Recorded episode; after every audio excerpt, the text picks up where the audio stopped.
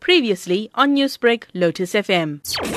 Roadblocks by security forces in various places in the eThekwini metro have led to the arrest of 113 people for violation of COVID-19 lockdown regulations. KwaZulu-Natal Premier Sihle Zikalala says the arrest come as the province seeks to intensify measures aimed at curbing the unnecessary movement of people.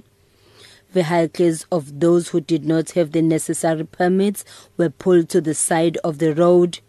On Sunday, Zikalala announced that the eThekwini Metro appears to be a hotspot with people not observing regulations limiting the movement of people.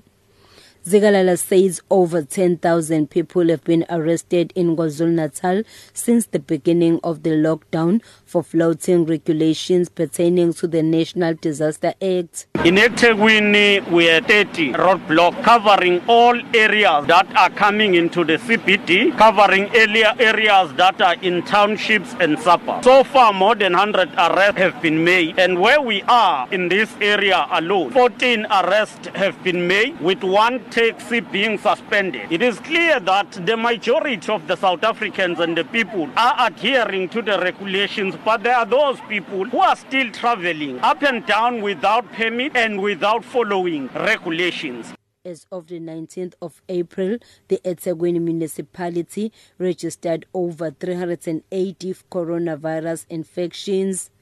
Yet, in spite of this, some young people in the townships continue to loiter. They say boredom is forcing them out of their homes. sisifo lesi ngingasho ukuthi mhlawumbe yisifo esingekho I am at K section in Kwamashu. I don't believe that the virus exists. I don't take it serious. Maybe government just want us to stay together during the lockdown period. I have never seen even a single person coming forward saying he has this disease.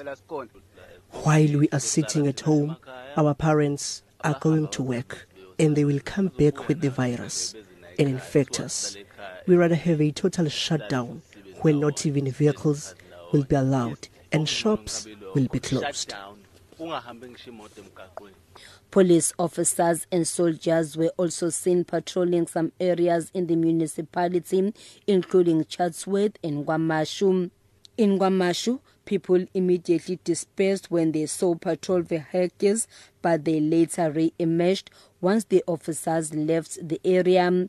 I'm Fanele Mhlongo in Durban. Newsbreak, Lotus FM, powered by SABC News.